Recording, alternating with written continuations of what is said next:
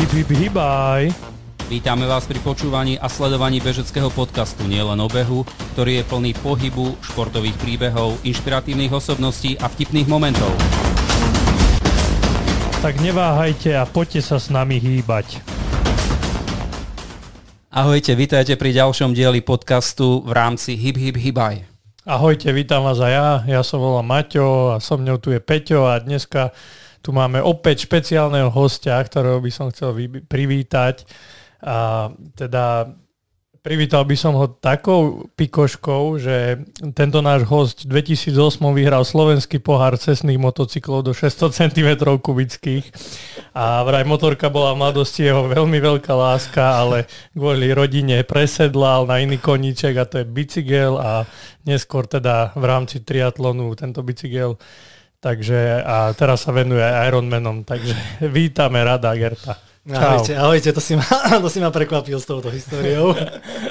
to som vytiahol z špecifických zdrojov takúto informáciu a verím, že nám aj k nej niečo povieš, lebo je to naozaj zaujímavé. No tak ako každý host, tak e, na začiatku máme zahrievaciu rovinku a to máš 20 sekúnd, aby si povedal nejaké slova, ktoré si myslíš, že ťa vystihujú uh-huh. a ktoré sa nejak s tebou spájajú, hej? Tak si pripravený? Jasné, môžeme skúsiť. No dobre, tak ideme na to, takže pripraviť sa, pozor, štart. Takže myslím, že som rodinný, silne rodine založený, zodpovedný, pracovitý, možno prehnane ambiciózny aj v tom športe, uh, naivný, pravdovravný a snažím sa byť ako taký ľudský do pohody. No, akurát 20 sekúnd Hej. za tebou, tak si to zvládol. Cítiš sa taký zohriatý? Hej, hej. Aj keď sme ťa asi zaskočili otázkou, respektíve konštatovaním o motorkách. A začneme hneď tými motorkami. Začínal no. si so športom motocyklovým alebo motoristickým? Áno. No, no je to, no je to dosť taká droga, ktorá, ja by som aj nepovedal, že som s tým nejak skončil, skôr som taký abstinujúci uh, pretekár na motorkách lebo keď to niekoho už chytí, eh, v krátkosti to teda rozvediem. Samozrejme, začalo to, že ma previezol kamarát na motorke a ako spolujazdec som zažil ten adrenalín zo zrýchlenia a strašne ma to oslovilo. Hneď som bol v tom, že si musím motorku kúpiť. Potom s chalanmi na, sme toto skúsili nejak behať po cestách, eh, štúrec, čierny balok, ale mm-hmm. potom raz sa mi podarilo dostať na okruh v Brne a odtedy som už na cestu v podstate nešiel. A oslovil ma tak, že som si poskladal pretekársky špeciál a v podstate som obiehal okruhy v okolí Hungaroring, Brno, Rieku, Chorvátsku, Most a trénoval a nejaké tie preteky v rámci tých možností samozrejme odjazdil a slovenský pohár na letiskách v Trenčine, uh-huh. čo toto spomenul Maťo. A uh, keď to teraz spätne zhodnotím, tak na tom eh, športe, a aj dôvod, prečo som s tým skončil, mi vadilo to, že som ho nemohol robiť naplno, ako som chcel. Uh-huh. Tam je strašne dôležité byť na okruhu stále, stále kupovať nové gumy, stále mať proste strašne vysokú režiu na to. A nemohol som to robiť v takom radle, ako robím, čo som presedal napríklad teraz na triatlon, čo je jednoduché. Ráno vstanem, bývam na veľké lúke, chcem ísť bežať, bežím, chcem ísť bicyklovať, sadnem, bicyklujem. To bolo proste systém, motorka na vozík, trepeš sa na Hungaroring na víkend, uh-huh. spíš tam, stane, kempuješ, jazdíš a uh, tie výsledky aj tak nie sú potom také, keď sa tomu nevieš venovať na 100%. Takže samozrejme srdiečko stále ešte troška ťahá za tým, ale momentálne som rád, manželka o to viacej že sa mňa nemusí báť. A rovnako priznám sa, keďže mám deti, ja veľmi nechcem, aby robili to, čo aby niečo robili. Takže mám dve kombinézy, vysia v garáži, prilba tam je, motorka nie samozrejme a spí to tam, uh, uvidíme neskôr, ale na teraz som rád, že robím to, čo robím a toto, toto je teraz pauznuté. Takže také, také motokári na sliači si ideš raz za čas zajazdiť? Ale s chlapcom, hej, hej, hej, jasné, jasné. A je taký, že ho to chytá a ty si z toho smutný? uh, jasné, že ho to aj chytá, ale no, človek sa bojí o svoje deti v každom prípade. No. Tak keď niečo bude chcieť robiť, človek ho podporí, ale radšej by som, keby sa pohybovali štandardne na zemi, ako lietať, lebo je to nebezpečné. No. V každom prípade zase mi to príde oveľa bezpečnejšie, ako behať na motorke po ceste. Hlavne naš, keď sa bavíme o športových motorkách. Tam ja som názoru toho, že tieto mašiny teraz, ako 200 koňová motorka na normálnej ceste nemá čo robiť. Mm-hmm. Takže... Možno to vnímaš aj z pohľadu cyklistu, keď trénuješ no, a beháš na bicykli po, po našich cestách a preletí okolo teba niekto 200 km rýchlosťou. Ale dobre, e, čiže motorky to bol tvoj vstup do športu. Venoval si sa tomu, vraví, že si jazdil v rámci Slovenska a okolia, podobné lokality. A potom vravíš len, len vďaka strachu si pre, presedlal na nie, nie. bezpečnejšie športy? Takto, víš čo, ono no. to bolo také, zase nebolo to také automatické, že z jedného do druhého. V podstate stával som dom, kde som mal strašne málo času na tú motorku. Mm-hmm. Uh, keďže to trvalo asi rok a pol, kým sme postavili domček a tá motorka stála, tak som ju vtedy predal. S tým, že s takým otáznikom, že či si kúpim novú alebo nekúpim. A narodil sa nám syn a nejak som sa vtedy po tej pauze neodhodol ku kúpe mm. novej motorky. A uh, samozrejme nebol som nejak uh, využitý, tak som sa tak kvázi možno podvedome rozhliadal a hľadal nejakú inšpiráciu v niečom, že čo idem robiť, lebo nejaký ten pohyb mi chýbal, mm-hmm. aj keď som vôbec netušil, čo ma nejak osloví a priznám sa, že ma inšpiroval Saifa. On vtedy dosť tak v rádiu sa venoval behaniu, veľa behal. Vtedy som troška aj s behaním uh, nejak začal, to bolo takých 9 rokov dozadu. A uh, potom som zachytil takú jeho výzvu, čo si on dal, že ide polovičného Ironmana v Kaprune v Zelamse. Pretek, ktorý mal byť asi o 10 mesiacov. A neviem, mňa to vtedy nejak tak namotivovalo, lebo v podstate s kamarátmi, alebo dobrý jeden kamarát Radko Maďar, ten my dávnejšie, alebo dávno sme sa rozprávali, že bože, to by bolo tak super niekedy tí Ironmani, čo zvládnu, že vieš, ten pretek odplávajú, odbicyklujú, nakoniec bežia. A ja som tohto sajfu počul a tak si hovorím, že do čerta, že ja to skúsim. Ja som v podstate nemal natrénované nič, iba som troška behal, ja som ani bicykel sa mi zdá ešte nemal. A ja som sa prihlásil na toho polovičného Ironmana. Uh, oslovil som uh, Milana Zaďka, kámoša z Detvy, ktorý som vedel, že Ironmana robí. Uh-huh. Ten mi dal nejaké základné uh, rady, usmernil ma, aspoň tak ma dal troška do obrazu, o čom sa asi bavíme. Už som bol taký troška zaskočený, že hop, to nevyzerá také jednoduché.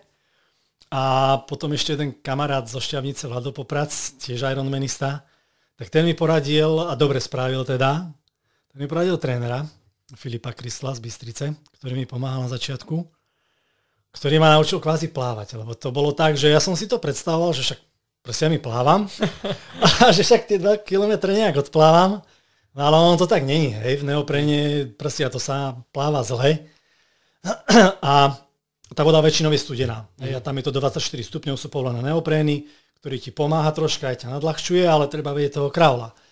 Môj král bol na úrovni 50 smrť v očiach v Bystrici na plavárni. Takže tento Filip Kristol ma chytil troška e, do rúk a za mesiac sa mu podarilo spraviť fakt zo mňa, naučiť ma takúto ľahkosť pri plávaní. A zrazu som vedel zaplávať kilometr, nie rýchlo, ale mm. kilometr kraula a z ľahučka a nestalo ma to veľa energie. Tak som si už tak začal veriť a v podstate týmto, týmto to začalo a začala príprava hneď na polovičného Ironmana v Kaprune. O nejakých fakt 10 mesiacov asi. Takže pozdravujeme týmto Saifu. On tak, alebo on o tom nevie, že ty Nie, nevie, nevie, nevie. A sa vďaka nemu dostal k tomuto športu, ale húpol si do toho celkom e, rovnými nohami.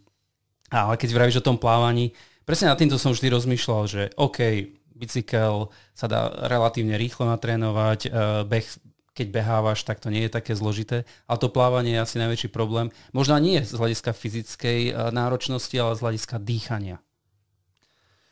Presne, dobre si to pomenoval, ale to dýchanie súvislí s tou fyzickou náročnosťou, lebo pokiaľ nevieš správne techniku a polohu tela, tak s tou vodou bojuješ. Mm-hmm. To je princíp. V podstate my, ja nazvem to neplavci, ktorí sme sa ako 38 roční začali učiť plávať, lebo veľký rozdiel je deti.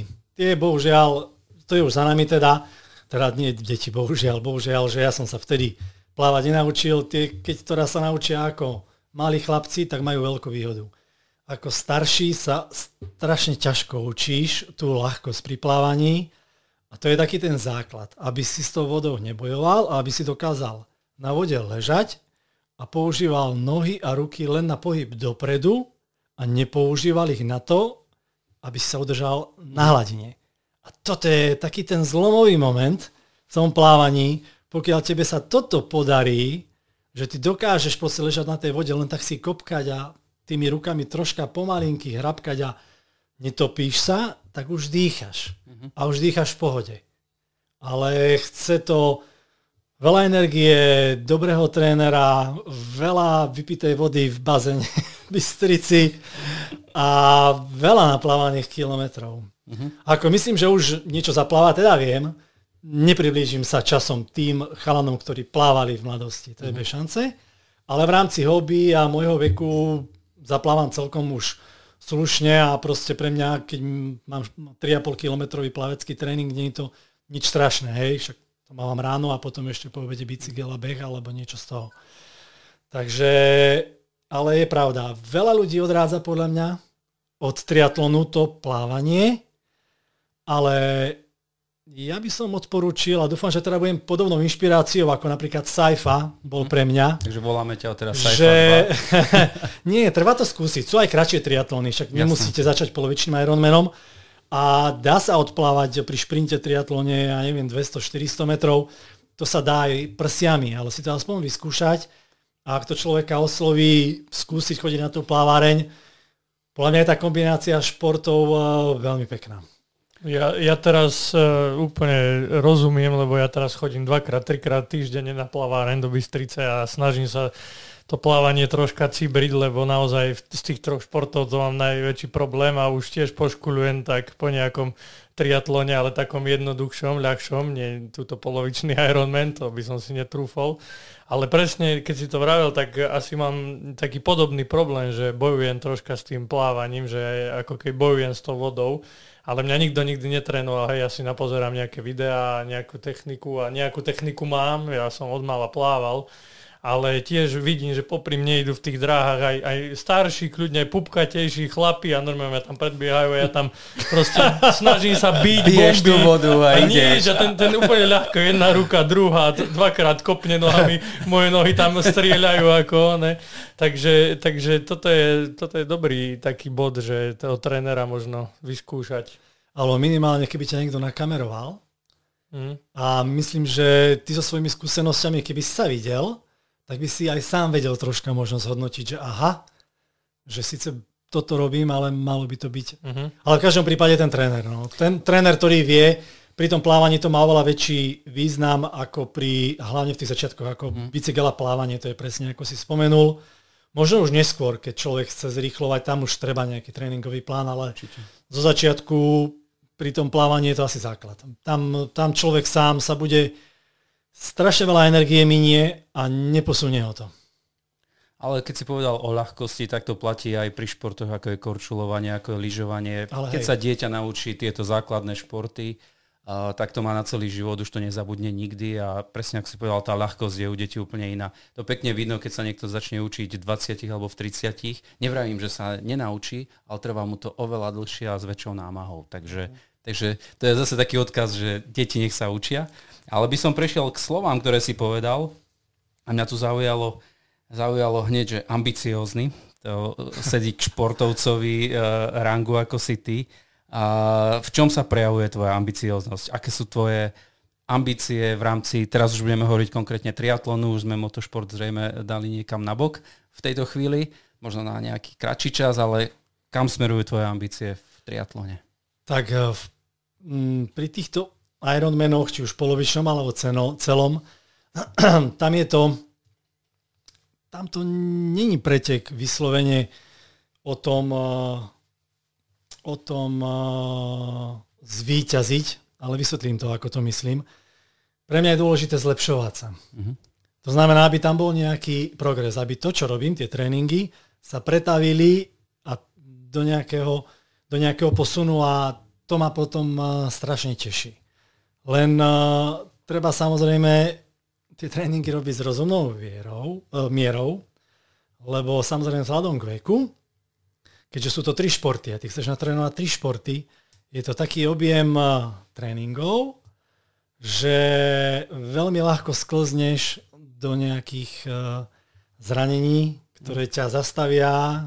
Prešiel som si teda aj ja viacerými takými dlhšími obdobiami, z ktorých sa človek potrebuje poučiť a niekedy o tom čítaš dopredu, ale, ale na vlastných chybách na vlastných sa chybách. najlepšie učí. To je. Hej, hej, hej, takže, takže uh, spomenul som prehnanie ambiciózny, že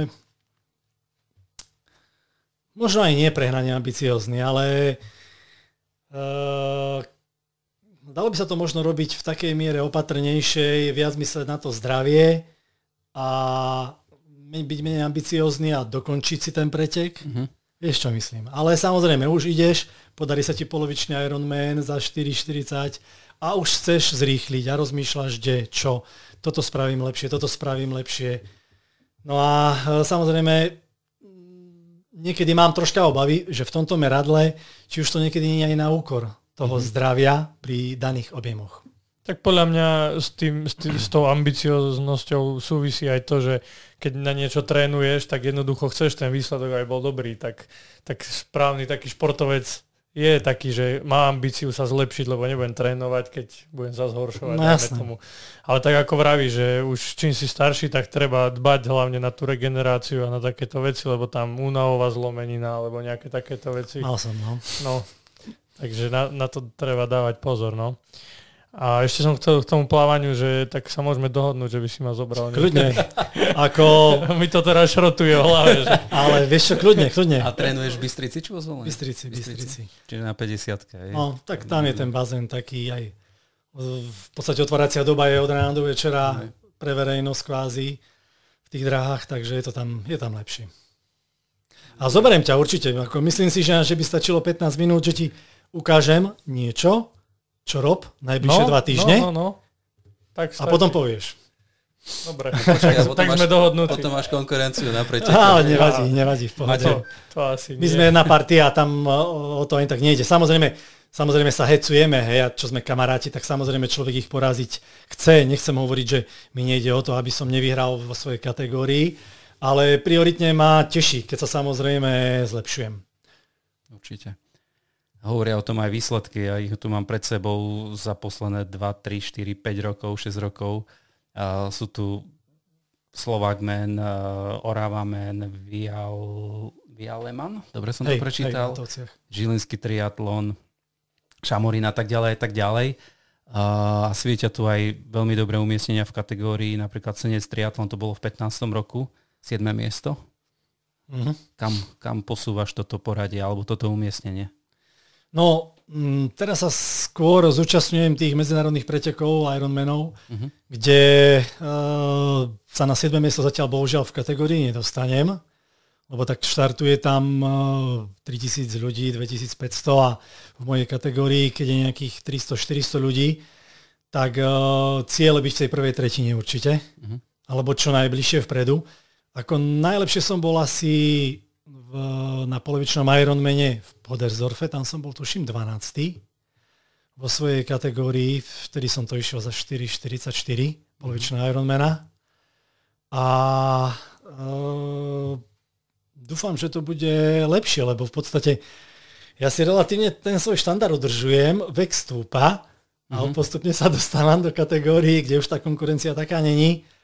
Samozrejme, snom je určite hádam každého triatlon instruktor robí Ironman kvalifikovať sa na Havaj. Na Havaj, na Konu, na mestrovstva sveta. Hej. Ono, to je veľmi vysoký level. Uh-huh. A ja už si viem predstaviť, čo to asi stojí tréningovo a časovo, to zatiaľ e, nedávam. Ale možno niekedy motika, motika vystrelí. To uh-huh. je mhm. taká, taký, priznám sa, sen, že tam sa kvalifikovať, uh, však o dva roky mám 50 budem v takej kategórii už veteránov doslovne. A pokiaľ zdravie bude slúžiť a troška zapracujeme s trénerom, tak e, možno motika vystrelí. Tak držíme palce. Vidíme sa na Havaji. Ďakujem. Niektorí ako diváci, niektorí ako pretekári. Niektorí pre televízorom doma. no dobre, ale keď už sme teda pri tom polovičnom alebo celom Ironmanovi, tak by sme si mohli povedať nejaké parametre pre našich poslucháčov, tak nám povedz, že teda aj tie disciplíny, môžeš povedať, že ako idú v poradí a, a aké majú tie parametre. Jasné. Štandardne polovičný Ironman začína sa plávaním, pláva sa 1,9 km, potom je tam rýchle depo, ktoré je disciplínou tiež samo o sebe. Tam to treba zvládnuť, rýchlo zhodiť neopren, bicykel, na ňom máš uh, už na pedáloch nacvaknuté, tretri utekáš, naskočíš na bicykel 90 km, bicykluješ, druhé depo, rýchlo nahodiť tenisky a polmaratón, teda 21 km. Beh na záver, ten už boli samozrejme, hej, tam už je to, tam už je to no, celkom také vyživné.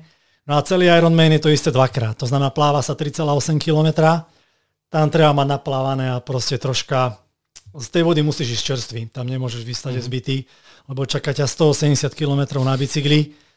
Ja v podstate teraz uh, môj pretek troška len odbočím, uh, na ktorý cieľim je Klagenfurt 3. júla a tam na bicykli je 1700 výškových. No a po tomto bicykli teda sa beží maratón. Mm-hmm. A ten maratón samozrejme, našťastie mi to Slovák ma tak aj vyšlo. Ja som dosť dlho premiéru celého Ironmanu odkladal, lebo som e, nechcel ísť ten Ironman 12-13 hodín. Aj keď klobúk dole aj pred tými chlapmi, ktorí to dokončia aj za 13, aj za 14, aj za 15 hodín. Je tam limit cut-off time 16, mm-hmm. mám taký pocit. Do 16 hodín musíš byť fit. Ale ja som to chcel predsa len odpretekať. To sa mi našťastie podarilo a aj ten maratón som mimo teda občerstvovačiek bežal aj keď to bolo cez 4 hodiny, no ale celkovo za 10 hodín 31 eh, minút som to zvládol a bolo to na prvý celkom dobre, priznám sa, a ani som sa nejak extra netrápil, takže dúfam, že to bude už len lepšie, keď uvidíme túto v Klagenfurte. S tými výškovými metrami bude to veselé, ale tak však pripravujem sa, uvidíme. To som sa chcel ešte spýtať, čo sa týka toho profilu, tak eh, bývajú to väčšinou roviny, alebo je to takéto náročnejšie, že není to jednotné, hej? Nie, není. Mm, veľmi záleží od uh, typu preteku. Ako v drvitej väčšine sú skôr také rolling. Uh-huh. Hej? Že tam na tých 180 kilometroch ako tých 1000-1200 tam nabe, nabeháš tie metre len taký fúkot výškových. Ale potom sú aj vyslovene také kvázi horské, ako na kanadských ostrovoch Tenerife alebo, alebo Nice vo Francúzsku a to je vyslovene kopcovité, uh-huh. kde to ide cez 2000 a niekde dokonca aj na behu urobia, som nejaké brdky, že tam na maratóne nabehaš ešte 300 výškových, čo, čo potom už, v, to už bolí, no. Určite, keď som bol v Batovciach, eh, ja som tam bol v štafete a videl som, videl som vás, ako už bežíte tých posled, ten záver, tak to už, to už som mal pocit, že ani nebežíte, to si už len tak kráčali, že, že už bude cieľ. Je to, je to určite náročné, tým, že je to rýchlejšie, tak je to určite náročné. Ale pozerám, že uh, 10 hodín 31, to je tvoj najlepší čas na dlhom. Hej. No a ešte, ešte keď sa vrátime k tým parametrom, tak, tak vlastne tým pádom sa tie Ironmania nedávajú, nedajú nejak porovnať medzi sebou. Nie? Tie Nie. časy. Čiže my tu môžeme mať nejaké časy na polovičných, čo si išiel, ale ako ono každý, to... keď má iný profil, není to ako maratón, že dajme tomu, Nie. že tam je profil len do takých 100 výškových alebo koľko, ale toto je rôzne. Hej? Tam je veľa faktorov, vieš, teplota, no, áno, aká je voda, aká je vlhkosť. Samozrejme, ono dá sa približne od toho odraziť, že keď raz proste vieš ísť okolo 5 alebo pod 5 tie polovičné, tak niektorý ideš 4,50 a taký ťažší ideš 5,05. Ono to zase nelieta úplne, mm. keď máš tú svoju kondíciu, ale niektoré preteky sú vyslovene, ako napríklad, čo sme spomínali, ten Noravamen, to je zase to je kvázi polovičný Ironman. On tam má troška tie dĺžky upravené, sa mi zdá, že no, pláva sa 2 km, 90 km beh, pardon, bicykel s veľkým prevýšením a beží sa asi iba 20, ale tiež s veľkým prevýšením. No beží, prvé 2 km stúpaš do takej steny, že len kráčaš a tam samozrejme to ideš za, ja neviem, 6 hodín, 40 alebo 7 hodín, ja to už presne nepamätám. Uh, to je, tam sú také výškové metre, že to sa nedá porovnať s bežným zase Ironmanom. Hej. To je trailový, trailový pretek. Ja preto zaujal ten čas 10.31, lebo si tu spomenul nejaký, že nechcel by si 14 hodín a tak ďalej, čiže v tom uh, porovnaní seba samého, čo je dôležité, čo si povedal hneď na začiatku, že neporovnávať sa s ostatnými, jasne, že vekovo mladšími sa ani nedá už porovnávať, tak ten čas je veľmi dobrý. Ale ešte keď sme hovorili o plávaní, okrem toho dýchania, problémového dýchania, z môjho pohľadu je aj dosť náročný ten štart do vody. Nie? Tam je tá, kopačka, práčka. práčka a dostal si už niekedy, tak že poviem to tak expresívne, že po hube. Jasné, to je, to je dosť časté na hromadných štartoch, kde je Rolling Star. Pri Ironmanovi je výhoda, to vymysleli, volá to Rolling Start mm-hmm. a tam v podstate urobia jednotlivé koridory, označia ich predpokladanými časmi plávania, mm-hmm. ty sa postavíš do toho svojho koridoru a štartuješ v podstate postupne po 4-5 vo vlnách. Tým pádom e, je to plávanie komfortnejšie, mm-hmm. netlčieš sa tak. Mm-hmm Troška nevýhoda je, že nemáš uh, prehľad na trati o nejakých svojich konkurentoch. Mm. Lebo niekto vyštartuje o 7 ráno a niekto 7.40 v tvojej kategórii mm. tým pádom. Ale je to, je to dobre vymyslené. Kdežto na uh, štandardných pretekoch aj u nás v rámci slovenského pohára, tam sa štartuje hromadne, hej, tak tam je 300-400 chalanov. A tam je to trma vrma, no, treba aj to trénovať. Tam dostaneš proste popisku, kopačku do hlavy, treba to ustať. No, niekedy sa nenadýchneš, napiješ sa, ale ideš ďalej. Prvých 200-300 metrov je vždycky masaker, potom sa to už po prvej bojke troška ukludní. Samozrejme, dá sa ísť úplne na kraj. Nadplávací, ale no, treba Jasne. si vybrať. Budeš v strede a tlačíš sa dopredu, ale... Možno ti to viac zoberie energie, keď sa no, jasné. tlačíš ako... To je pravda. Ako Hej. keď si to nadídeš, ale je, je to ťažké, to je, plávať, je to no. ťažké. A potom Samozrejme si v nejakej skupinke, tam sa často stáva, tam sa tiež troška hákuje. Uh-huh. Teda na bicykli, to sme možno nespomenuli, to... pri Ironmanoch je to bezhákový pretek. Uh-huh. To znamená, vzdialenosť máš dodržovať väčšinou 10 metrov medzi cyklistom pred tebou, aby si nevyužíval teda nejaké to hákovanie. A kdežto pri plávaní je to povolené a ono sa to nezdá, ale pomáha ti to, keď si v mhm. skupinke a niekto pre tebou pláva. Ale má to nevýhody, že niekto, keď takto pláva za tebou, tak on ti permanentne tam po, plá, po, cápe ti po nohách, hej, mm-hmm. on to príjemné extra není, občas na teba vylezie, potopí ťa. Tak uh, je to niekedy, nechcem odrádzať samozrejme, hej, ale stáva sa, hej. Ale, uh, prepáč, ale to je hlavne asi na začiatku, už keď sa to nejako zastabilizuje hej, hej. na tom prvom ki- pol kilometri, kilometri už, tak, už tak, je to kľudnejšie. Tak, tak. Ešte by ma zaujímalo, že v tej práčke alebo na tom začiatku, aj keď je tá voda nebýva číra, je mútna, že ako sa tam vidíte medzi sebou, alebo ako, ako, ako vieš, že jednoducho držím sa no, toho, alebo...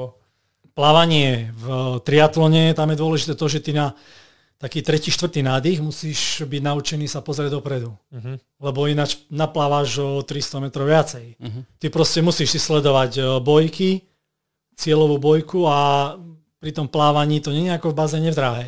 To je strašne veľký rozdiel. No, veď to, že, čiže musíš pozerať ideš, stále. Ako náhle ideš do nádychu nejakého druhého, tretieho, tak sa Druhého zase dopredu. nie, ale 1, 2, 3, 4, 5 záberov a musíš pozrieť, lebo ináč sa ti staneš sa, zrazu spamätáš, pozrieš a si 40-50 metrov od chalanov, no. lebo tamto ti mávajú z brehu, že kde to ide.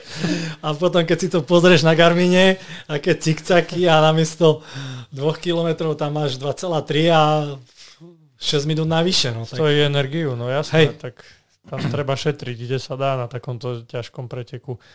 A ešte ma zaujímalo, keď si zo začiatku akože aj trénoval na to, tak si mával krče, lebo, lebo sa mi stáva, keď už splávam tak dlhšie, neviem, 2 kilometre, že sa nenapijem vody, tak mávam krče normálne. Nie, nie, s týmto priznám sa som do minulého roku problém vôbec nemal.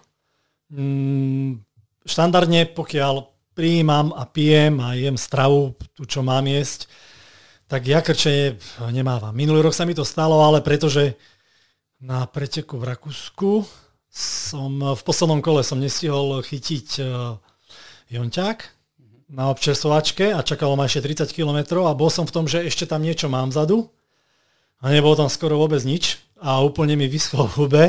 Aj som nejakých Rakúšanov na bicykli prosil, ale nikto mi nedal napiť. A ja som sa dostal do takého deficitu, dehydrovaného, že aj keď som z bicykla zišiel a na prvej občerstvovačke som toho veľa vypil, to som to nedohnal. Ja som bežal asi 3-4 km a potom to bolo 500 metrov beh, 300 metrov kráčanie dookola a už sa to nerozbehlo. Takže vtedy som problém mal krče, to som mal ako brutálne, ale vyslovene preto, že som nedoplnil. Na to treba dať veľký pozor a pri celom Ironmane je toto doslova akože veda, lebo tam eh, je problém ten, že ty potrebuješ príjmať, ale zároveň tvoj žalúdok už má toho plné zuby po tých hodinách, nejakých tých gelov a tyčiniek, ale ty nie si schopný jesť normálnu stravu, alebo teda normálnu stravu, keby si si dal, no tak neviem. Však sú tam aj chalani, hej, čo si majú veľkú bagetu so šunkou, ale on zastane, pomalinky si ju spapá, on si to, a on to, on, on to spraví samozrejme, však dokončí to, ale pokiaľ veľmi na to tlačíš, tam potrebuješ jednoducho dostať tie cukry do seba a keď ti žalúdok vypovedá, tak ťa to môže stáť aj pretek a didn't finish. No. Čiže vlastne vy máte prvú občerstvovačku, až keď si na bicykli, hej, vo vode nemáte nejaké... Nie. Lebo viem, že pri tých diaľkových plávaniach, čo idú, Majú, tak majú. normálne dávajú z lode Áno, majú, nejaké, nejaké tak cez... Nie, ráta sa tých 3,8, že, Že proste odplávaš. Hej. Tak ono sa to pláva, tí, tí borci to plávajú pod 50 minút cez 40, 46, 48 a my okolo hodiny alebo tesne cez hodinu to vydržíš. Hej, hej. Ale len potom sa už musíš na tom bicykli troška napapať a Hovoril si o tom, že na plávanie treba, stále sa vraceme k tomu plávaniu, asi nás najviac Nie. zaujíma. A ideš v neoprene, ale viem, že sa chodí aj bez neoprenu. Kde je hranica, kedy sa používa neopren a kedy už nie? je to teplotou vody. Do 24 stupňov sú povolené neoprény. Mhm. Neznamená, že ho musíš mať, ale môžeš ho mať. Tie moderné neoprény sú ale robené tak, že ti veľmi pomáhajú. Mhm. Oni sa troška nadľahčujú a zlepšujú tvoju pozíciu v tej vode. Takže kto, samozrejme, keď je to povolené, tak ho majú prakticky všetci. Mhm. Pokiaľ by bola teplejšia voda, tak neoprény povolené nie sú a pláva sa bez neoprénov. Však doma naplávané odpláva aj tak, ale si v ňom rýchlejší v každom prípade. No teraz je otázka, že nestojíte viacej času vyzliekať ten neopren, Nie, ako nie, keď nie. ho nemáš? Nie? To už keď bežíš z vody do depa, už musíš prísť tak, že to máš do pol pása dole A už to len a dáš len stiahneš. dve nohavice, noha jedna hore, noha druhá a to je pár sekúnd. Ako je to veľmi zaujímavé divadlo, to depo, to musím povedať, že to keď vidíš tí najlepší, ako idú, to je blesková záležitosť, doslova prebehnú, prešprintujú cez mm. depo, to mám pocit, že sa tam ani nezdržia. Takže, takže to treba vedieť. V slovách, ktoré si povedal na začiatku, teraz úplne preskočím do inej oblasti, sme sa tu stále bavili o športe, motošporte, ale uh, povedal si ako prvé slovo rodinný. Spomenul si aj, že nechceš, aby tvoje deti sa venovali nebezpečným športom. A, ale asi to je, to je asi tá podstatná charakteristika. Čiže nad všetkým týmto športom, motošportom, plávaním, behaním, bicyklovaním je rodina, je to tak? Je, je, to, si, to si vystihol. V podstate mám malých chlapcov, uh, ktorí majú 6 rokov a 11 rokov. A tak som, uh, som si vedomý toho, teda, že to detstvo ich viem zažiť len teraz. Mhm. Tak uh, preto ten časový manažment uh, sa snažím tak robiť, aby, aby som sa im mohol venovať a aby som to ich detstvo, to ich detstvo zažil. Je to proste pre mňa tá rodina veľmi dôležité. Je to samozrejme aj veľká podpora a samozrejme oni musia veľakrát tolerovať tie moje tréningy, veľakrát byť bezo mňa, ale ja sa im to snažím vynahradiť. A tu troška tak nadviažem, alebo to, to rozšírim to, že ja našťastie podnikám a som sám sebe pánom času. Ja si neviem predstaviť toto robiť, tento šport, Aby zamestnaný. aby zamestnaný. Mm. To, to sa fakt nedá. Ja našťastie mám uh, dobrý manšaft v kancelárii, uh, sme tam kamarátsky tím, ktorí proste robia, samozrejme ja riešim tie koncepčné veci, behám obliadky, ale veľa má odbremenia a ja sa našťastie tam nemusím tráviť toľko času. To znamená, viem deti zaviesť do školy, ísť pre dieťa zo škôlky, byť s chlapcami, popri tom ešte aj otrénovať a tráviť s tými chlapcami veľa času. Ale nechodí rodina ťa podporovať na preteky? Chodí, chodí. My to často, ako napríklad tento spomínaný Ironman v Klagenfurte, tak uh, deti sa strašne tešia, lebo uh, tam je štart v kempe na jazere, mm-hmm. takom peknom. Takže samozrejme som požičal velikánsky karavan na týždeň. To chlapci, ruka hore, manželka až tak nie. Takže sa strašne tešia, to som im ukázal, na čom ideme a je to vlastne taký výlet, že sadneme do karavanu, e, vytešení, oni mi tam budú pozbudzovať, odpretekáme a máme kvázi takú prvú dovolenku, to je taká moja preteková a potom už druhú si vyberie manželka, kde pôjdeme do hotela do Chorvátska niekde. A... Takže vyberáte dovolenku podľa pretekov. Ale hej, hej, uh, našťastie sa im to páči uh-huh. a ja aj tie preteky častokrát hľadám v takej destinácii zaujímavej, aby niečo aj v rámci rodiny to nás tak obohatilo a niečo pekné sme videli. Nejaké miesta, kde by som ináč aj nešiel. Uh-huh. To je výhoda tých Ironmanov, že máš to všade. Si myslíš, že je to vo, vo Fínsku, je to v Švédsku, je to v Kazachstane, je to uh-huh. Nemecko, Francúzsko, Nice vieš si vybrať proste také destinácie aj v rámci sveta, hej, aj keď to už je tak ďalej. A spojiť to s takýmto výletom. Oni to aj tak ináč robia. Uh-huh. Oni to aj tak robia, aby to bolo pre niekoho aj také zážitkové, že sa môžeš vybrať do Brazílie na Ironmana. Na dva týždne zoberieš rodinu len, tak treba to zaplatiť. už, už rodina sa teší na, to, na ten Havaj, čo si spomínal, že keď pôjdete. Ale hej, no to by šli určite radi. No. V akých súbach sa pohybuje štartovné na triatlonoch? Uh, tak hlavne tieto Ironmany to vyskočilo strašne. Celý Ironman, to je okolo 600 eur, 600 eur iba štartovné. Uh-huh. Nehovoriac o tom, že sa tam musíš nejakým spôsobom dopraviť, ubytovať. Uh, vlastný šport to není. No. Samozrejme, nejaké preteky v rámci slovenského pohára, to je určite také akceptovateľnejšie. Tam je štartovné od 40-80 eur, polovičné Ironmany u nás sú okolo 80-100 eur. Takže to sa, to sa zase myslím dá, lebo zase tí organizátori s tým majú dosť roboty. Tam nabehuje občerstvovačka každého 2,5 kilometra, aj keď sa točíš 4 kolečka, ale bez tak je. Sú tam 3 tie občerstvovačky na tom behu a vieš sám, koľko to je s takou organizáciou a čo s tým treba, takže je to asi úplne lacné, samozrejme.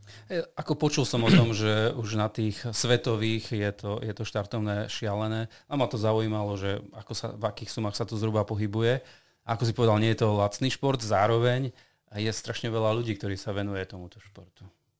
Je, je, ono to myslím oslovilo veľmi veľa ľudí, aj tá, teraz bola tá korona, tá to troška mm. tak ako utlmila, ale ten trend predtým bol brutálny aj e, permanentne pribúdali preteky v rámci sveta. To v podstate sa každý rok tam pribúdali nové destinácie. Teraz to možno troška stagnovalo, hej, však e, neboli tie preteky povolené, ale uh, oslovuje to veľa ľudí, veľa ľudí sa snaží hýbať. Podľa mňa je to len, len dobre. No. Ešte keď e, môžeme ísť naspäť k tým disciplínam, by ma zaujímalo, na tom bicykli máš nejaký časovkářský speciál, alebo máš normálny iba cestný bicykel? Uh, bicykle mám uh, tri. mám cestný, klasický na tréningy, mám aj horský, ale tak to je taký doplnok. A mám pretekársky triatlonový špeciál, ktorý má v podstate hrazdu, na ktorej ty kvázi ležíš, diskové koleso, je to aerodynamicky urobené a len to, že na to zaláhneš, tak ideš 2-2,5 km priemerku rýchlejšiu ako na tom cestnom bicykli. Čiže tá aerodynamická poloha je hej, tam taká dôležitá, hej, jasné. že na tom cestiaku nevieš si tak za, za, zaľahnuť. Ako kopa chalanoviť aj na cestiakoch, dá si na to nejakú hrazdu, aj to už je niečo lepšie, ale keď niečo robím, snažím sa to robiť poriadne, našťastie sa mi to finančne dá utiahnuť, chcel som mať triatlonový špeciál, aj som si som si kúpil teda a mám rýchly bicykel, no len mm. treba tie nohy ešte potrénovať. No, myslím, že ti to ide dobre a trénuješ teda na obyčajnom cestiaku, nie na triatlonovom. No, teraz pred pretekmi už napríklad uh, len na triatlonovom. To v zime môžem si dovoliť tak na tom cestnom, že sa voziť a robiť nejaký objem, ale ako sa blíži pretek, potrebuješ si zvyknúť na ten posed, no nie je totiž to komfortný. Mm-hmm. Tá aerodynamická poloha troška tam trpí chrbát, uh, trpí tam zadok, takže teraz už jazdím len na tom triatlonovom. Aj to vybavenie na ten šport je taký troška drahšie, keď si to tak zoberieme, nie len to štartovné, takže treba mať určite nejaký budget. Je to tak, ako tie bicykle, to, ten bicykel je asi najdrahší, najdrahšia položka. Ako dá sa ušetriť, tenisky. No, dá sa ušetriť samozrejme aj tam, hovorím. Ale kto chce už ísť dlhé Ironmany, má troška ambície a už mu ide, lebo je veľký rozdiel isto na bicykli za 5 hodín a isto za 5.30 alebo 6, 6.30, tak tam od toho sa potom odvíja, no už či investuješ do toho bicykla alebo nie. A má to vplyv. Tie nové bicykle, tie nové mašiny, čo urobili, mm. fakt je to veľký rozdiel aj oproti 5-6 ročným bicyklom triatlonovým špeciálom. Čiže aj ty, keď si začínal, tak si najskôr mal len normálny cesták. Áno. A potom si cítil tú zmenu, hej? Keď no jasné, ten... jasné, jasné. Takže investujte. No, Máte už rozmýšľa, že no, už počíta, že koľko bude stať bicykel. koľko odložiť. Je to sranda. Aké objemy robíš, keď trénuješ na bicykli? To ma zaujíma, že koľko na, na bicykluješ v rámci jedného tréningu alebo v rámci dekády. Jasné, je rozdiel pred pretekmi, je rozdiel ďaleko, keď si už tesne pred pretekmi, ale nejaký ten štandard Jasné. tvoj. Jasné. Uh, teraz mám väčšinou, no väčšinou denne mám dve, dva až tri tréningy. Teraz už idem asi tak 3 týždne, že som nemal ani deň voľna, že aj keď mal byť deň voľna, tak tam bol aspoň 50 minútový bicykel. Takže ono je to samozrejme troška rozdelené. Ja teraz cieľím, o dva týždne idem v Šamoríne tréningovo polovičného Ironmana v X-Bionixe a potom mám od 5 týždňov ten Klagenfurt. Takže teraz cieľime s trénerom na, ten, na tú polku a tie bicykle nie sú nejaké extra, extra dlhé. Objemovú prípravu som mal v podstate e, v zime a v apríli, keď som bol na Malorke na sústredení. No tam na sústredení som za dva týždne tuším, nabicykloval 1200 kilometrov. Tam to bolo fakt ako o objemoch. Teraz sa troška sústredíme na tú rýchlosť. Uh-huh. Takže taký typický tréning, ja neviem, no ráno odplávaš e, okolo 3 km, potom je tam, ten tréner mi napíše minimálne 5 hodín pauza, uh-huh. takže mám priestor sa naraňajkovať, troška si oddychnúť, ísť do práce. Potom sadneš o druhej na bicykel, e, nejakých 60 km, ako dneska, 60 km bicykel, za hodinku 35, či koľko som to tlačil a 5 kilometrov beh polovičný Ironman tempo. Uh-huh. Takže toto je napríklad teraz pred tým polovičným Ironmanom. Uh-huh. Pred celým, ale určite sa tie bicykle predlžia a tam musíš proste jazdiť 120-150 km alebo 6-hodinový bicykel bez ohľadu na kilometre, ale aby si to, aby si to usetel. Ako nemusíš chodiť stále 200 km, Jasné. ale nemôžeš so 60-80 kilometrovými bicyklami to neuhráš. Ty musíš byť zvyknutý 180 km proste ísť. Ja som z toho nadšený, ako hovoríš, že ráno tréning, e, potom po nejakých 6 hodinách si dať 60 km za hodinu a pol, to znie perfektne. Lebo samotný bicykel to je len jazda, aj musíš sa aj nejak obliec, pripraviť, niečo nachystať, e, jonťák a tak ďalej, keď sa vrátiš sa dať do poriadku. Takže chce to naozaj veľmi dynamické životné tempo. Mm-hmm. A určite rodinnú podporu, o ktorej si hovoril, tam musí byť e, veľmi silná. A zaujala ma Malorka, ja som si teda viem o tom, že si tam bol, bol si na dva týždne, išiel si tam e, v rámci nejakého kempu alebo išiel si tam na vlastné triko? Nie, išiel som tam s mojim uh, triatlonovým klubom, trénujem s chalmi Street to Fly zo Šamorína, uh-huh. ktorých týmto pozdravujem, ak to budú počúvať. Takže Patrika Čurilu. Áno, áno, s, s, s Paťom. Uh, len nedávno som teda k ním, k ním vstúpil a bola to, bol, bolo to veľmi dobré rozhodnutie. my myslím, že sme si sadli a, a veľmi dobre sme teda uh, potrénovali a má to veľkú výhodu teda ísť tam s, nejakým, s nejakou takouto mhm. partiou, ktorá ťa potiahne, uh, s ktorou tie tréningy samozrejme vyzerajú úplne ináč. A tá Malorka na jar, ona je špecifická tým, že tam trénuje strašné kvantum triatlonových a cyklistických uh, klubov a chalanov. Tam vidíš samých cyklistov, behajú, plávajú všetci. Tam ani bežný turista hádam vtedy není. Uh-huh. A je to tam e, veľmi dobre tolerované vodičmi, na ceste tam ťa nepredbehne na plnej čiare, pôjde kilometr za tebou v kopci, kdeže zatrubí, tam ani zatrubí len akurát nejaký Čech, ktorý si požičal auto a, a ide za tebou. Takže ona sa to potom dokáže dobre naštartovať a posunúť, lebo ten kemp je fakt určený na to, že ty ráno staneš, plávanie, odplávaš, raňajky, spíš často, hneď pol hodinka si zdriemnúť, od krátky oddych, dlhý bicykel, oddych, beh, večera. Uh-huh. A toto dookola tie dva týždne. A človek by bol prekvapený, ale ty keď kvázi nepracuješ a neriešiš starosti nejaké predsa len s tou rodinou, tak uh, robíš, dávaš také dávky a také výkony, ktoré doma nedáš. Jasné. A bicykel si mal svoj, či si si požičiaval? Svoj, svoj. Mám uh, ten cyklobek, takú škatulu, do ktorej to zložím a v lietadle to väčšinou teda prežije. Uh-huh. Plastová, ška, plastová škatula to chráni. Takže väčšinou sme tam mali vlastné bicykle. Uh-huh.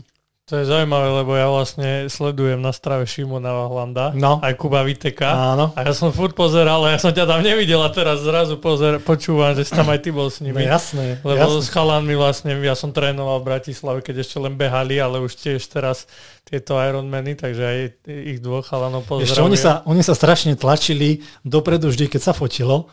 A ja som sa, ja som sa vozil v závetri za nimi, lebo to sú takí bíci mladí. A tak ma nebolo asi vidno. A ja som ťa zase sledoval na Facebooku, tvoje fotky, takže som ťa videl konkrétne len teba, nikoho iného. Pome k ďalšiemu slovu, ktorý je, ktoré je veľmi zaujímavé, naivný. Ako si myslel toto slovo? Neviem, prečo ma toto napadlo. Ja som taký dôverčivo teda naivný, že dôverujem ľuďom a neviem sa niekedy poučiť z toho, keď ťa potom niekto nejakým spôsobom oklame. Našťastie už mám nejaký vek, že už dokážem troška to sortírovať, ale veľakrát uh, ja sa riadím takými svojimi zásadami, hej, ja proste ja nemám rád. Neklamem a snažím sa teda normálne fungovať, nepodvádzať a potom ťa to niekedy prekvapí, keď niekoho spoznáš a ty rátaš, že on má také isté hodnoty a on pôsobí teda dôveryhodne, ale človek sa potom niekedy dokáže aj uh-huh oklamať, hej. Neviem, prečo ma to ináč vtedy just to napadlo, ale to je na vysvetlenie. Aj keď teraz okay. ma nenapadá nič konkrétne, Jasné. ale v živote sa mi to stalo už viackrát. Som si povedal, že bože, prečo som taký naivný a dôverčivý, že nie všetci ľudia sú takí, akí by mohli byť. No. Jasné. A ďalšie slovo, ktoré si povedal, je pracovitý a to si myslím, že ťa vystihuje. Teraz trošku odbočíme od športu. Vravel si, že si postavil rodinný domček. Stával si si ho sám alebo v spolupráci s firmou? Sám, sám som to organizoval. Mal som samozrejme dvoch chalanov, ktorí teda v tom stavebníctve robili a ja som zabezpečoval všetko. Že uh-huh. Ja som sa relatívne vedel z toho projektu aj vyznať, takže ja som si to zameral, zabezpečil som im materiál, čo bolo treba všetko a oni to kvázi stavali, ale samozrejme profesie, keď už bolo treba spraviť strechu a elektriku, tak to prišli už profesisti a urobili. Ale Organizoval som si to, priznám sa, uh, sám. Jasné. Tak to slovo pracovitý nie len v tom bežnom, ale isto aj v tom športovom živote, ale keď zase hovoríme o tej práci, tak uh, síce vravíš, že veľa trénuješ popri tej práci, ale, ale určite aj tá práca, uh, ktorú máš, a môžeš k nej niečo bližšie kľudne povedať, že aj tam vidno to, že si pracovitý na tej firme. Asi, hej, tak uh, Mám malú firmu, predávame e, primár, vlastne dvere, v rámci, v rámci dverí, zárubní, všetko. Primárne sme sa vyprofilovali, že robíme s požiarnými dverami, predávame aj stavebným firmám, montujeme v rámci celého Slovenska. Uh, interiérové dvere od drevených pre ocelov až uh, po ocelové. A uh, preto ten Iron Man. je to možné, je to možné. Je tam to prepojenie. Uh, preto dosť niekedy dosť musím samozrejme cestovať, lebo keď je v Bratislave nejaká obliadka, tie riešim ja. Uh-huh. Idem zamerať tie stavebné otvory, so stavbe vedúcim to prejsť. Mojim kolegom to nejakým spôsobom spracujem. Oni to už potom posunú ďalej a dotiahnu s tým, s tým zákazníkom. Ale hovorím, našťastie má to ča- takúto operatívu, už riešia oni, uh-huh. už do toho vstupovať nemusím. Skôr, keď je fakt nejaký problém, niečo sa pokazilo, niečo nám nepasuje, niečo sa pripravili, tak na to som ja, také tie koncepčné veci.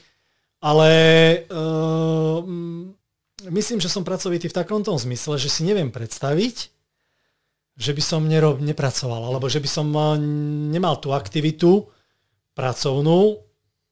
Bez ohľadu na to, ako by som bol zabezpečený, by mi to určite chýbalo. Taký neužitočný by som sa cítil. Ak som to správne pomenoval. Častokrát sa stretávame s tým, že niekto povie, nemôžem ísť behať, lebo nemám čas. Hej. Tak, tak dosť čas, často to počúvame, alebo mm. bol si na bicykli, bol si bicyklovať, nie, nemám čas. A management asi času je veľmi dôležitý a keď niekto niečo chce a ako ťa tak počúvame, tak u teba je extrémne dôležitý. Mm. Takže e, robíš si týždenné plány, robíš si denné plány, robíš si mesačný plán. Jasné. Takto. Trénuje ma Patrik Holeša, toho mm-hmm. tiež pozdravujem z Rajca. A priznám sa, že ja, tie, ja svoju prácu musím prispôsobovať tréningovému plánu, ktorý mi on napíše. Mm-hmm. Aj teraz konkrétne, dneska som mu písal, lebo tak on je tam od Žiliny a uh, kolega mi hovorí, že rádo dve obliadky máme v Žiline a v Bratislave, že nie je to nejak cestou, že kedy pôjdeš. No prvé, čo som otvoril Training Peaks a hovorím si, vo štvrtok mám voľný deň, po troch týždňoch asi, ale mám narodeniny.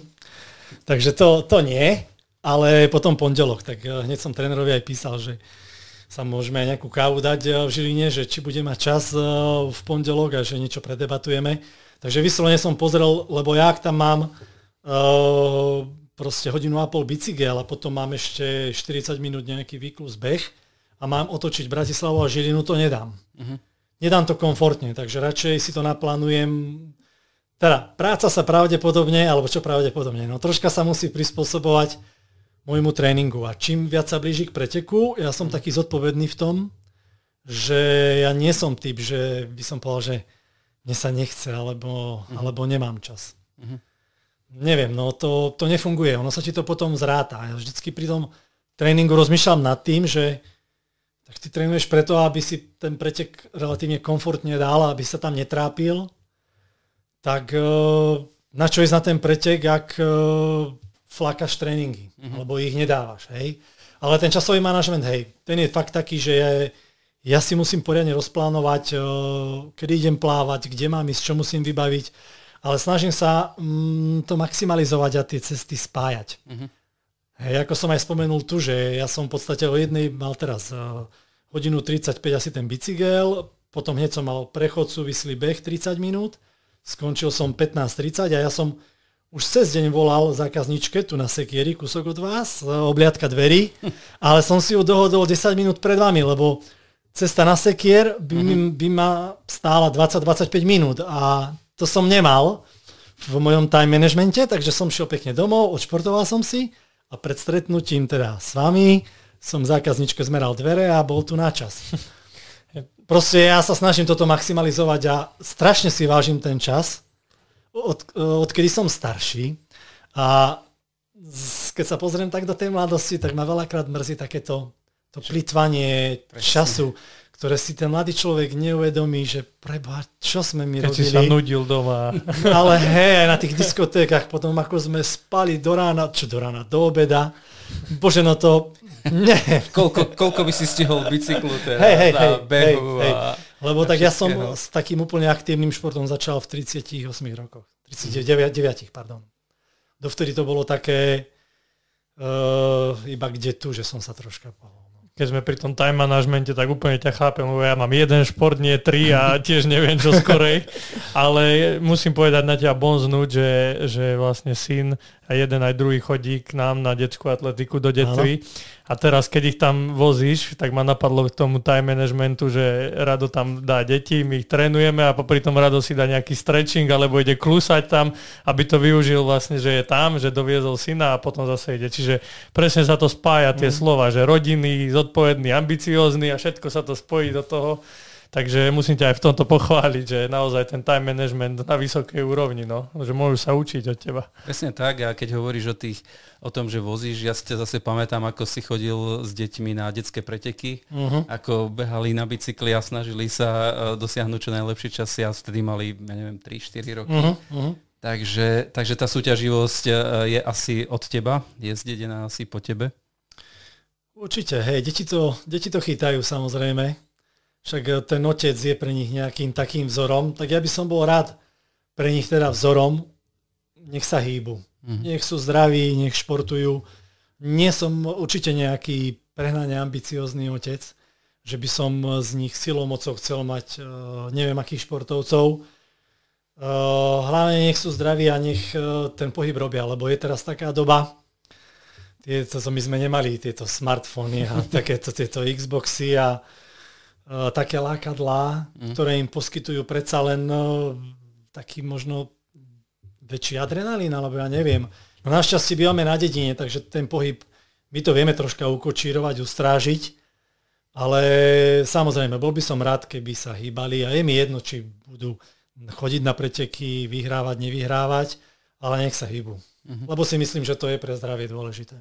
Ja ešte chcem premostiť, keď už hovoríme o tých športoch, takže v zime to máš ako nastavené, že máš nejaké doplnkové športy, nejaký, vieme, že chodia niekto na ski, alpy, na bežky a tak, že či, či aj ty máš nejaký takýto doplnkový šport? Hej, to si celkom aj, aj trafil v rámci dlhých vytrval, dlhého vytrvalostného nejakého pohybu. Uh, skialpujem. To je, je to veľmi dobrý doplnok, kde pohybuješ rukami, nohami. Takže v podstate často som na chopku, aj keď ja som taký opatrný ski alpinista, že chodím po kraji tej zjazdovky, mm-hmm. nerobím nejaké také tie žlaby a Jasne. to sa bojím, priznám sa. Ale idem, no vyšlapem si dvakrát chopok, dva a pol krát, e, dám dva a pol tisíc výškový a je z toho celkom dobrý tréning. Samozrejme, môže to byť iba ako doplnok. Ja potrebujem bicyklovať aj v zime, Mám ten smart trenažér, ono to je taká e, pain cave, sa to nazýva, čo mám v garáži. Mám pred sebou samozrejme obrazovku, kde si pustím film, no a 3 hodiny krútiš, potíš sa, musíš ten tréning dať. Krútenie nôh na bicykli je predsa len iné ako skialp, takže ty musíš bicyklovať, ale hej, z tých doplnkových športov uh, skialp, výborná vec. Lebo mám tu ešte jednu takú poznámočku, že, že v lekári ťa nechceli púšťať na vlek, lebo zhodíš lano. Vieš niečo o tom? Lebo mám tu ako keby takú informáciu pod pultovú, že si bol nejaký taký priekopník snowboardu a snowboardovania. Ježiš Mária, to si pamätám. No, tak... Eh, ako sa dostal k snowboardu a že či ešte táto váše nie je tam nejaká? Uh, no, keď som mal 19 rokov, kamarát, uh, sused z paneláku, si kúpil snowboard a to bol ako fakt ako jeden z prvých tu v okolí. Nevidel som nikdy predtým a mňa to strašne inšpirovalo, kúpil som si a ja. Ináč len tak, keď rátam teraz som 74, takže to bolo v 93. Mm-hmm. Ako fakt tie snowboardy tedy neexistovali. A snowboardoval som dlho, však asi nejakých 16-18 rokov určite. Takže niečo som na tej doske nabehal, ale tie začiatky na Polane, No, tak tí lekári to aj nevedeli, čo tam chce, že ja samozrejme som sa učil, takže keď ma tam zapol za tú kotvu, ma to zvihlo 2 metre, švaclo ma to tam e, na papuľu a nechceli mi dovoliť samozrejme ani na tom vleku chodiť. Boli to ťažké začiatky, hej, to je pravda. Ja som v podstate vždy troška inklinoval k takému niečomu adrenalinovému, možno aj inému. Tu som sa nehal inšpirovať, priznám sa, kamarátom. Dlho, dlho ma to držalo. Snowboard ináč v garáži mám. Teraz priznám sa nesnowboardujem. Teraz v podstate skialpujem alebo lyžujem na skialpových lyžoch, ale hlavne preto, že uh, učím chlapcov lyžovať. Uh-huh. Takže lyžujem s nimi a to sa mi so snowboardom nedá, tak ten väčší ten už vie, ale ten, ten menší 6-ročný, tomu sa treba predsa len venovať a uh, na tých lyžiach je to praktickejšie. Takže, takže tak, ale v podstate tiež to spájam s tréningami, keď sa dá, hej, že sme Liptovskom Mikuláši boli na dovolenke a e, raňajky sú od pol osmej, no tak mne zazvoní budík e, o piatej. Ja som si pekne prišiel tamto do Jasnej, vyšlapal som si hore, pustil sa dole a održujte na 8 na izbe, osprchoval sa a šiel s nimi na raňajky. A potom s nimi lyžoval. Ale už hodina 20 tréningu v nohách. Takže takto to musím robiť aj na dovolenkách, aby som nebol, aby to nebolo na úkor tej rodiny, a aby som si aj eh, niečo odkrútil. Perfektne to znie, mne sa to veľmi páči. Ale teraz sme sa zasmiali na tom zhadzovaní lana. Uh, hovoril si o tom, uh, o, o pretekoch o veľkom, malom uh, triatlone. Uh, zažívaš tam aj nejaké veselé, veselé príhody? Máš niečo, že spomínaš na to, na tomto sme sa bavili a toto, toto, bol, toto bola sranda? Alebo je to už naozaj len drina, drina, drina? Nenapadá ma fakt nič teraz vtipné skôr keď eh, na behu ti treba čúrať, ako keď som bol na, v Kaprúne, alebo neviem, kde som to bol, a tak niekde sú tie tojtojky, ale nie sú všade. Ale samozrejme na tých eh, medzinárodných pretekoch je strašne veľa divákov. Uh-huh. Že ty v podstate treba ti čúrať, ale no ty nemôžeš tam medzi nich vraziť a vyťahnuť tam a, a, a robiť tam hambu. Takže viem, že raz už ma tak tlačilo, že som už oči púlil z jamiek a hľadal nejaký lesík, ale diváci skandovali, pozbudzujú ťa a kde je tá tojtojka. Takže skôr asi, asi z takéhoto súdka. No ale ináč uh, ten polovičný Ironman to je dosť taká intenzita. Uh-huh. To, pri Ironmane je to predsa už troška také kľudnejšie tam uh, bojuješ. sústredíš na ten výkon a ideš, no. Tam, tam proste makáš, no. Uh-huh. Vravil si, že si členom klubu zo Šamorína. Chodíš trénovať do Šamorína, alebo trénuješ tu a s nimi si len v partii? Trénujem tu, s nimi som eh, v partii, absolvujem s nimi sústredenia a plus príležitosne, keď sú tímové akcie, uh-huh. tak tých sa zúčastňujem. Že bohužiaľ sú ďalej odo mňa, ale je to fajn, fajn eh, partia chalanov a som rád, že som s nimi aj takto na diálku a som rád začal s nimi, môžem nejaké tréningy absolvovať. V Šamoríne sú dobré podmienky, to treba povedať. Aj keď si myslím zase, že tam trošku chýbajú kopčeky na bicykel. To je, to je pravda, no. To je pravda. Tam pri Bratislave, tam oni krútia väčšinou rovinu chalani. No. My, toto máme, my toto máme lepšie. Tu keď si zmyslíš, ideš šťavnica, alebo málo aut chodí na detvu, Raticov vrch, takže vieš si nájsť samozrejme. No tu tie podmienky sú určite lepšie. Povedal si ešte v slovách na začiatku ľudský. Keď sa s tebou aj rozprávame, tak vždy spomínaš aj rodinu, partiu, kamarátov, takže už si to trošku aj opísal, toto, toto slovo, ktoré si na začiatku povedal. Čím by si, si ho ešte rozšíril? Prečo si ho spomenul?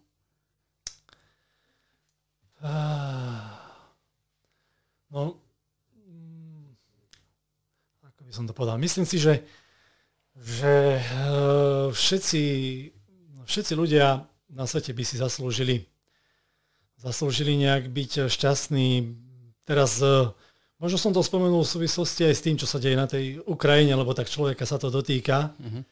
Je to teraz taká nepríjemná doba, dokonca je to nejaký náš sused, u nás na dedine bývajú, bývajú nejakí Ukrajinci, človek to vníma, vníma. Uh, a hlavne aj tá situácia medzi ľuďmi, ktorú vnímam, že sme strašne taká rozpoltená spoločnosť. Troš, troška ma to mrzí, že nie všetci ľudia podľa mňa sa správne na to pozerajú, že by sme si mali predsa len možno troška viacej pomáhať.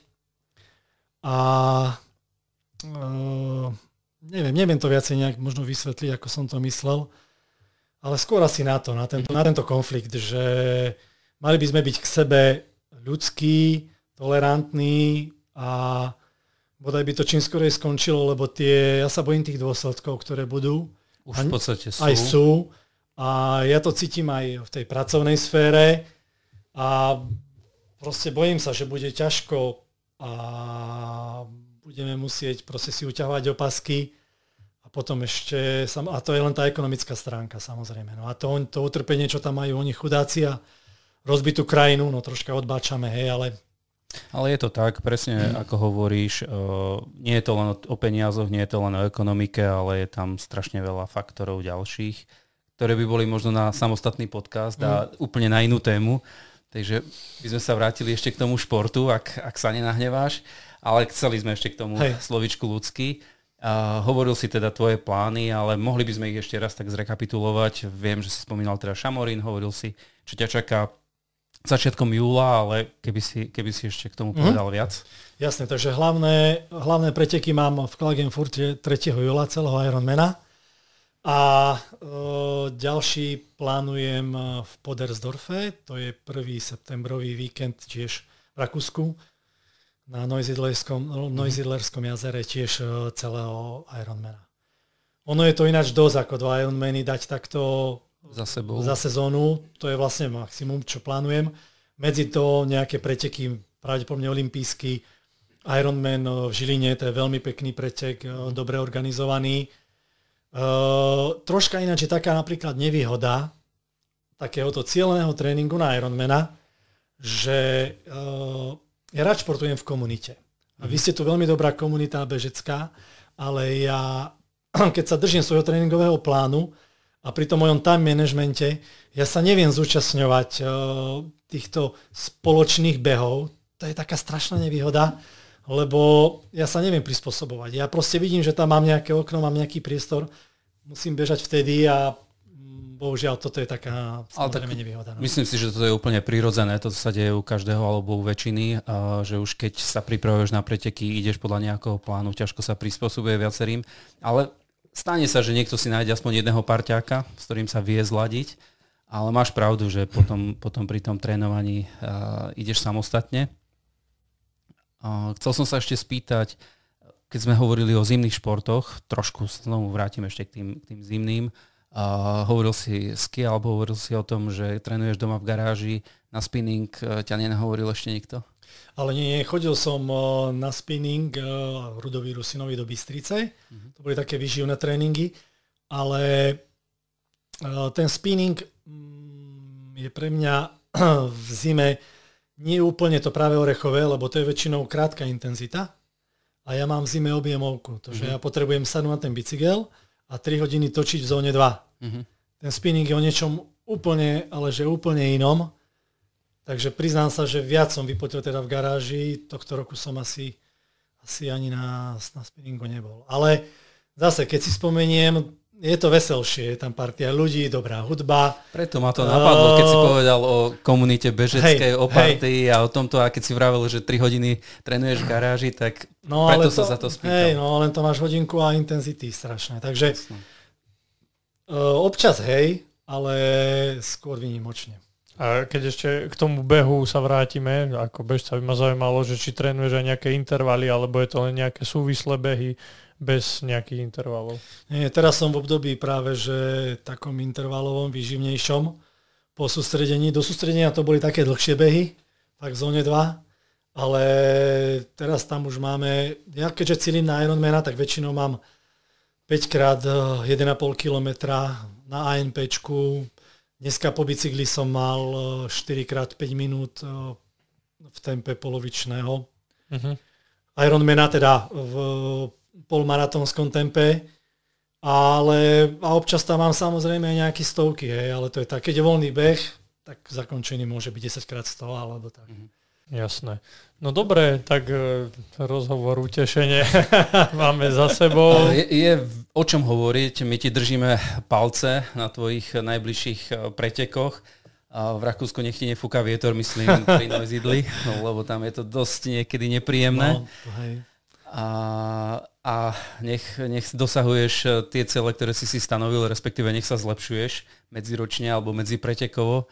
Nech ťa, zdra, nech ťa zranenia obchádzajú a nech máme možnosť sa stretnúť ešte pri ďalších eh, podujatiach, či už športových alebo takýchto eh, mimo športových, kde sa, kde sa môžeme o športe trošku porozprávať. Jasne, ja ďakujem, samozrejme ďakujem za pozvanie a za tú česť byť tu s vami chalani. Ja hlavne pevne dúfam, že bude ten rozhovor aspoň troška inš, takou inšpiráciou pre niekoho, kto chce začať s niečím podobným a vidíme sa na trati. Hej, veď určite už len pre mňa je inšpiráciou, že sme sa dohodli na nejakom tréningu plaveckom, takže už toto je veľký bonus. A teda ja ti chcem popriať veľa tých nielen športových, ale aj tých rodinných úspechov, aby si sa tej rodine vedel venovať popri tom športe a ja verím teda, že na tom Havaji ťa uvidíme niekedy. Bodaj by si mal pravdu, no. ďakujem. No. Držíme palce, bol tu Rado Gerhard s nami a počúvate, alebo počúvali ste Hip Hip Hibaj. Ďakujeme, ahojte. Ahojte. Ahojte.